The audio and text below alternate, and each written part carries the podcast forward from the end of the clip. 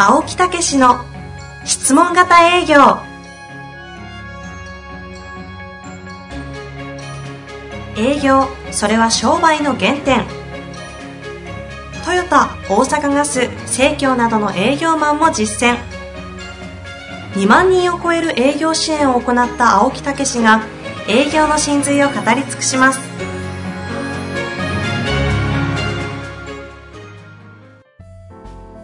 こんにちは、ナビゲーターの遠藤和樹です。青木武の質問型営業。青木さん、本日もよろしくお願いいたします。はい。よろしくお願いいたします。えっ、と、今日はですね、はい青木さんには秘密にしていたんですが、ええ2月20日に行いました。はい。あの、質問型営業のポッドキャスト100万ダウンロード無料イベントあーねーのお申し込みはい。のところにですね、まあ、実は25名限定ということだったんですが、はいまさかの50名以上が集まってしまうという、いやーあありがたいですね。奇跡の嬉しいですね。の、そうえことになっておりまして、でええその中の申し込みにですね、えあの、登録フォーム、特段、あの、必須項目ではないんですが、ええ皆さん備考欄にですね、ええ青木さんへですね、メッセージやたらいただいてまして、ええちょっとご紹介したいなと思うんですけど。嬉しいですねそうなんですよ。はい。泣きますよ、多分これ。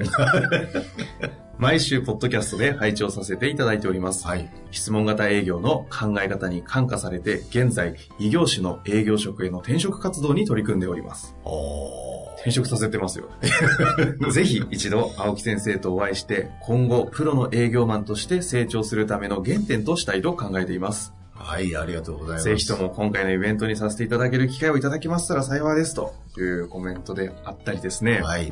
もう一方、40代の方ですが、え過去にも営業表彰などの受賞をいただいており、営業にはいささかの自信はあったのですー、が、あ青木先生の質問型営業を拝聴して、さらに営業の面白さ、奥深さを実感できるようになりました。ーあさらに営業成績が上がっておりますー。。おすごいですね。本当に青木先生には感謝しております。遠藤さんとの掛け合いは漫才を聞いているように笑いとリラックスをいただいており、仕事の合間のオアシスとなっておりますと。すごいね。オオアシスですよ。まさかのですよ。最後にもう一つだけご紹介したいんですが、えー30代の方。はい。上司に青木さんの質問型営業を教えていただき、んチーム全員でポッドキャストで聞き、えみんなでロールプレイングをして、日々の営業活動で実践をしています。ライブで質問型営業を学べることを非常に楽しみにしております。とえいうお声がチームでね。はい、チームでロープレイさせちゃってますからね。すごいね。きっとポッドキャスト聞きながらやっていただいてるのかなはいと思ったりするんですが。随分、でも影響力はなんか、ね、おかげさまで。そうですよえね。ー、嬉しいですね嬉。しいですよね。出席も立て続けに決まっているようで。じゃあ、こうしていつも雑談で終わってしまう傾向がありますので、はい早速、今日もいただいております質はい問を、よろしいですか、はい、お願いいたします。えーこの方、42歳、うんセールスの方です。はい。お客様との出会い頭の第一印象について、うん。あテーマですね、これ。はい。えー住宅営業を始めて5年目のコア表の営業マンです。コア表ですか？自分でおっしゃってますね。第一印象がものすごく重要なのは分かっていますが、はい。今までは見た目とのギャップで、うん実は話してみると良い人だということを売りでやってきましたが、物腰の柔らかな営業マンや、若くて爽やかな営業マンと比べると、うんお客様を見逃してしまうことがあるのではないかと思います。はい。年とともに営業スタイルを変えた方が良いのか、お客様のためにはこうした方が良いというコア表のオラオラ系の営業スタイルが良いのか考えます。インターネットで青木先生のお顔を拝見させていただきましたが、どちらかというと、コア表に見えますが、青木先生のお考えを教えていただければと思います。よろしくお願いいたしますと、はい。あの、コア表にシンパシーを感じられて、ご質問いただいたんでしょうかね。いやー、はその通りですよね。その通りですよ。ね。どうですか、遠藤さん？はい、私もですね、えポッドキャスト始める前までは、いや、怖い方やな。まさに営業だというね、印象を受けましたが。そうですか。はいい。いや、実はですね、はいあの、29歳で私はこういうね、営業の、教育の方の営業へ入りましてね。はい。私の先生がいたんですよ。あ、なるほね。はいえーで、その先生、もう一人ですね、習ってる人で、東京の人がいましてね、同じ年齢なんですよ。ど。あ29歳同士で。それでもう、その人はですね、はいコニコしてるんですよ。うんいつももう表情も柔らかでね、ええほいでうなずき共感もすごくってね、はい。それでね、青木って言ってね、お前ねって、こいつを見習えって言われたんですよ。ええそれはなんでかっていうと、はいはいお前はブスッとしてると。あ、当時、当時からとか言っちゃあれしてるんですけど、そういう、あの、雰囲気だったんです。そうなんですよ。ね、あの、初めね、はい顔を変えろって言われたんですよ。顔を変われへんでしょって。とんでもない師匠ですね。そうそう。いや、そうやなくて、そのええ顔つきを変えろ。あええお前、セールスマンっていうのはね、はい本当にニコニコしてね、はいうん本当に相手の共感を読んだりね、することを相手に表現しないといけないと。ーうん。お前、それじゃ一生やっていけないって言って。あ、若い男の子にそんなことを。それはもう、その、特に相手が隣にいるでしょ。あね、もう、嫉妬の対象ですね。すひどいでしょ。ひどいですよ。ショック受けましたね。顔で挫折。そうそうそう。でもね、確かに一理あるなと思ってあね。あ、受け止めたわけですねえ。えで、どうしたらいいですか？って言っしたら、いっつもね、はいあのー、そういうニコニコしてええ、話しかけろって言うんですよ、いろんな人に。うん、こわもてだけれども。ええこんにちはとかね。ああえはい。え それで、はい。それで、はい。その空気感とかええ、相手にさらっと話しかけて、相手から反応をもらえるとかね。うんうん。そうするとコミュニケーションってうまくいくんで、それを練習しろって。あええというようなこと、前も言ったかもしれませんけど、あはい。マンションでエレベーターで、はい。えーおはようございますって言ってね、うんうんえーいい季節になりましたねとかね、ええーレストラン行って、ね、えーレジするときに、うんいや、美味しかったよ、ありがとうとかね、うんえーで、美味しなかったらどうするんや言ったら、ちょっと美味しかったですと。え コミュニケーションですね。そうそうそうはいそういうちょっとしたところのコミュニケーション、もうありがとうとかおはようございますだけで済ますなって。ええうんそれでその時に表情も柔らかく相手が話しかけてもらえるようにしろって。はい。いやー、もう一生懸命練習しましたね、私ね。ええ横断歩道なんかでもね、はいあのこういう、うん信号を待っててね、はい。ええそれで前を向きながら、いい季節になりましたね、なんて言ってね。顔見れないですからね。よくそう前そう見れれば。そう。いや、直接なんかしたら怖がるじゃないですか。はいはい。うん。それでなんか反応してきたら、はいあのそうね、なんて言うと。で、顔見た瞬間に逃げられる。いやいやいやいやいや、そんなことない。うん、そういうことでね。はいまあ反応する人大体おばちゃんですね、大阪で行けば。なるほどねう。ん。大阪のおばちゃんは必ずあの、アメちゃんを持ってて、あ はい。兄ちゃんこれ食べるって言って。うん。まあそういうようなことですね。はいあの、いろいろ練習をしましてね。はい。ええこれ随分柔らかくはなってきましたよね。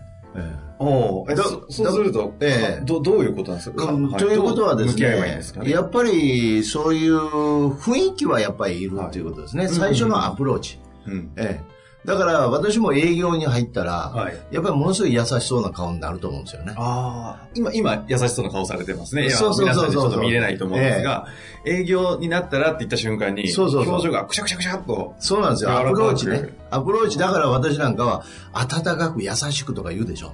あれ自分が強面になっちゃうんで、ん温かく優しく接するようにしてるんですよ。うん。なるほどね。ええそれで、やっぱりね、あの、パッと見た瞬間に怖そうみたいなところも、はい ありますよね。んうんじゃないですよ。ありますよね。いやいやいや、あの、正直ね、ここに行かないと。ええはいだからそういうところを、今これ、すごくいいこと書いてあるんですけど、はいギャップって書いてあるでしょ？ありましたね見た目とのギャップ。はいだから、パッと見て怖そうなんだけど、ん声をかけられたら優しそう。うんそのギャップがね、いや、むしろ、こう、親しみを持たれるとかね。うんうん。私なんか、あのーよく笑うわけですけど、はい。その笑い顔が可愛いとかね。うん。いや、思います。いや、言われますよね。はいええだからその、こわ表っていうことを、それは第一印象でも、パッと声をかけたとき、もうすすかさず声をかけたとき優しそうになるっていうね。うんええそういうようなことでいいと思うんですよ。うん。うん。えそうすると、この方、今までは、ええ今、青木さんがまさに、あの、いいじゃないかとおっしゃっていた、見た目とのギャップで、実は良い人だということを売りにやってきたんですが、悩みというか、ご相談としては、えそれを、もしかしたらスタイルを変えて、ええ。コア表のオラオラ系の営業スタイルに切り替えた方がいいんじゃないかな、みたいなえことをもともとオラオラ系じゃないですか？もともとオラオラ系ではないみたいですよ。あ、そうですか。はい。ええ。年とともに営業スタイルを変えた方が良いのか、ええ。お客様のためにはこうした方が良いという、コア表のオラオラ系の営業スタイルが良いのか考えます。え今、どっちにしようかなっていう状況なんじゃないですかね。えうん。あのーだから私としてはですね、はい今言うように、あの、怖そうでも、はい。声をかけた瞬間に優しそうになる。だからすぐ声をかけていくっていう感じですよね。おーうん、だから怖そうな雰囲気を与えるんじゃなくて、うんうんすぐ優しく声をかけていく。というと、そのギャップが、あ、実はすごい優しそうな人なんだな、とはいうところがいいわけですよ。でも、このまま今までのスタイルでやった方が良さそうですよね。この方きっと、それをもうふんだんにされてたようですので、ええもしそうならそれでいいと思いますね。コア表ですけど、ええきっと柔らかい、優しい顔を持ってるんでしょうね。そうそうそうそうそう。だからそのギャップで、こうやっていくっていうね。んええだから第一印象、なんか怖そうとかいいじゃないですか。うん。うん。でも声をかけたり、うん。か、ニコッとしたら、ものすごい、この、優しそうやったと。はい。ええいうことで親しみ感が湧くと。確かね。それで、もう一つ言いたいのはですね、に。はい。プレゼンテーション、いざ商品説明に入った時には、はい。もう、これは真剣にね、もう笑う必要ないんですよ。あ専門家としてきちっと説明していくと。ええだから、私なんかね、あの、プレゼン入ったら絶対笑わないですよ。アプローチとか、もう最後のリラックスしてる時は笑ってますけど、はいそれこそもうね、腕組みしてね、こうやりながら、腕組みなんかしたらあかんって言うじゃないですか。はいはい偉そうになってね。今、青木さんがその表情してる時はね、もう眉間にシワも寄って 腕組みされて、ちょっと若干プレッシャーを感じるぐらいの気迫そうそうそう。をだから、感じましたけそうそう。それがもう、だから本当に重要なことは相手のために伝えていく。そこはプロとしての真剣さですよ。ええ、そうするとね、そええの、コアモテはある種、プラスに出ることもありそうですよね。そうですよ。ええ、だから、むしろ、爽やかとか、はい。ね、イケメンとか、あ負けますよね、それは。あ、確かにね。確かに確かに。別に青木さんのことをおっしゃってるわけではない。そうそうそうそう。はい。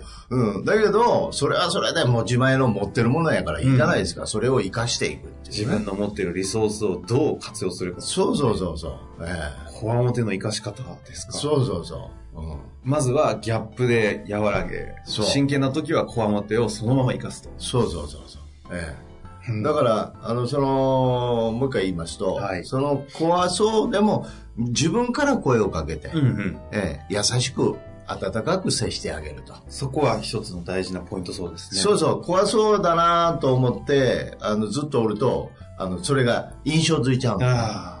はいはい。ら私ね、交流会とかいろんな人との触れ合いの時に、ええあの、営業じゃないから自分から声かけないんですよね。そうするとずっと怖そうなイメージで通っちゃうんですよね。確かにね、交流会とかの場で青木さんがいらっしゃったら私は声かけないです いやね。いやいや、怖いです。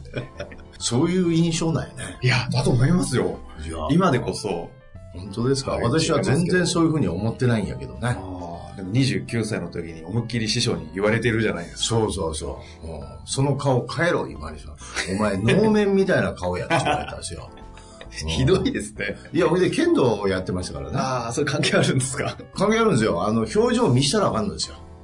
相手に読まれちゃうんで。うんええ。だからもう本当能面みたいな顔、表情を変えずにずっとやるんですよ。へえ。えそれは後付けではなくて。え。いやいやいやいや、本当に本当に。あ、そうか。じゃあもうこの方まさに、あね、だからね質問の対象として。努力しましたよ、私。何度ですか？ええ、その人に声かけるとかね。ああ、さっきの横断歩道で、暑いですね、とかね。うん。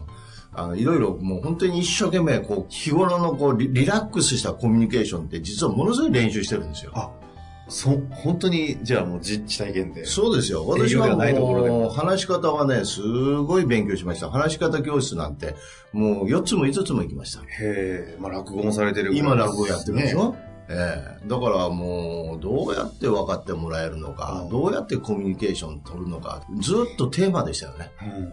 えその結果、今でこそ、経験が積み重なった、この今の表情は、怖さの中に柔らかさあり、まあ、どっちが先かわかんないですが。え、そこから離れます、ね。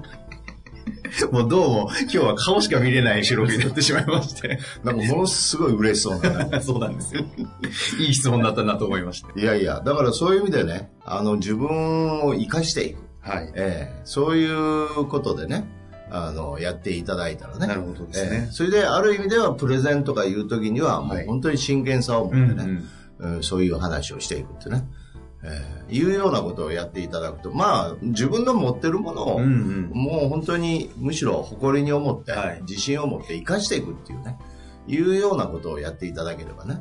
営業と一緒で現状まず大事じゃないですか。はい。その上での欲求等々あると思うんですけど、えこの方そういう意味で言うと、自己認識の現状認識っていう意味ではものすごいできてる方です、そうですよね。これをね、逆に自分が爽やかだって勘違いをしてしまっているよりも、ええ。よっぽど、こう、今後の対応ができるというか、そうですねます。しええ私も今日はすごい自己認識もう一回できましたよね。本当ですか？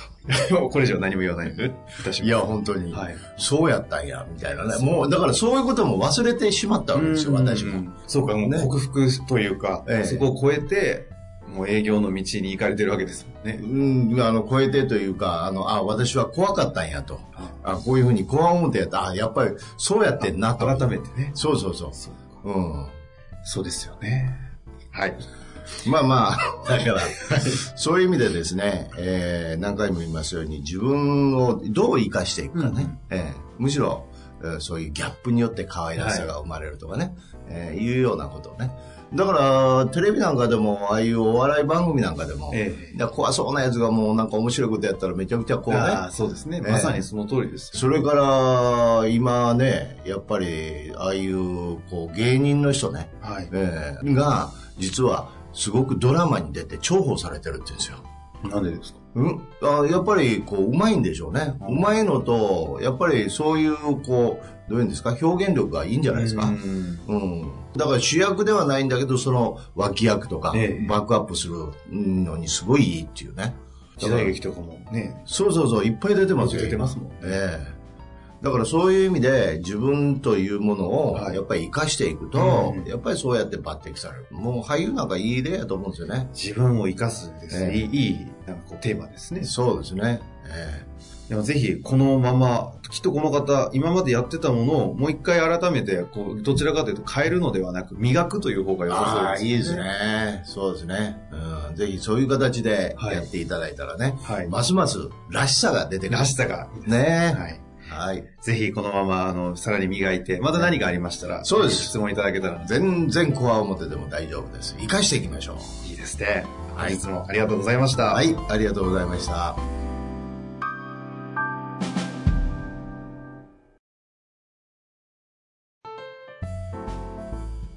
遠藤和樹です番組では青木武氏への質問をお待ちしておりますウェブサイト質問型営業のホームページの右サイドにあるポッドキャストのバナーからアクセスいただきお申し込みくださいホームページは質問型営業で検索するか URL www.s-mbc.jp でご覧いただけますそれではまた次回お会いしましょう。